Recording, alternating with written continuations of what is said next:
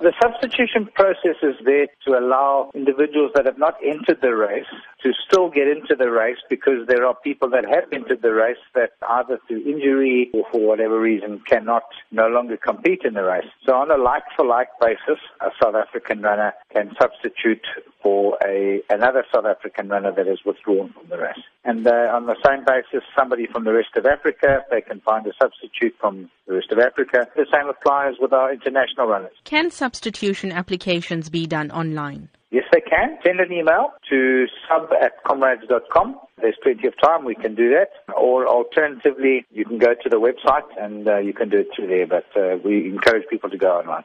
Thereafter, will there be extensions to this deadline? There's no extensions to the deadline. We do not encourage postal applications. They won't be accepted. So far, how many substitution applications have been processed? Yeah, interesting. In the last three weeks, 636 people have successfully used the substitution process. That's very encouraging, and we're expecting quite a lot more in the last three or four days. What are your expectations for this year's Comrades Marathon? It's going to be one of the best yet. It finishes at Scottsville Racecourse, home of the Golden Horse Casino, for the first time in many years.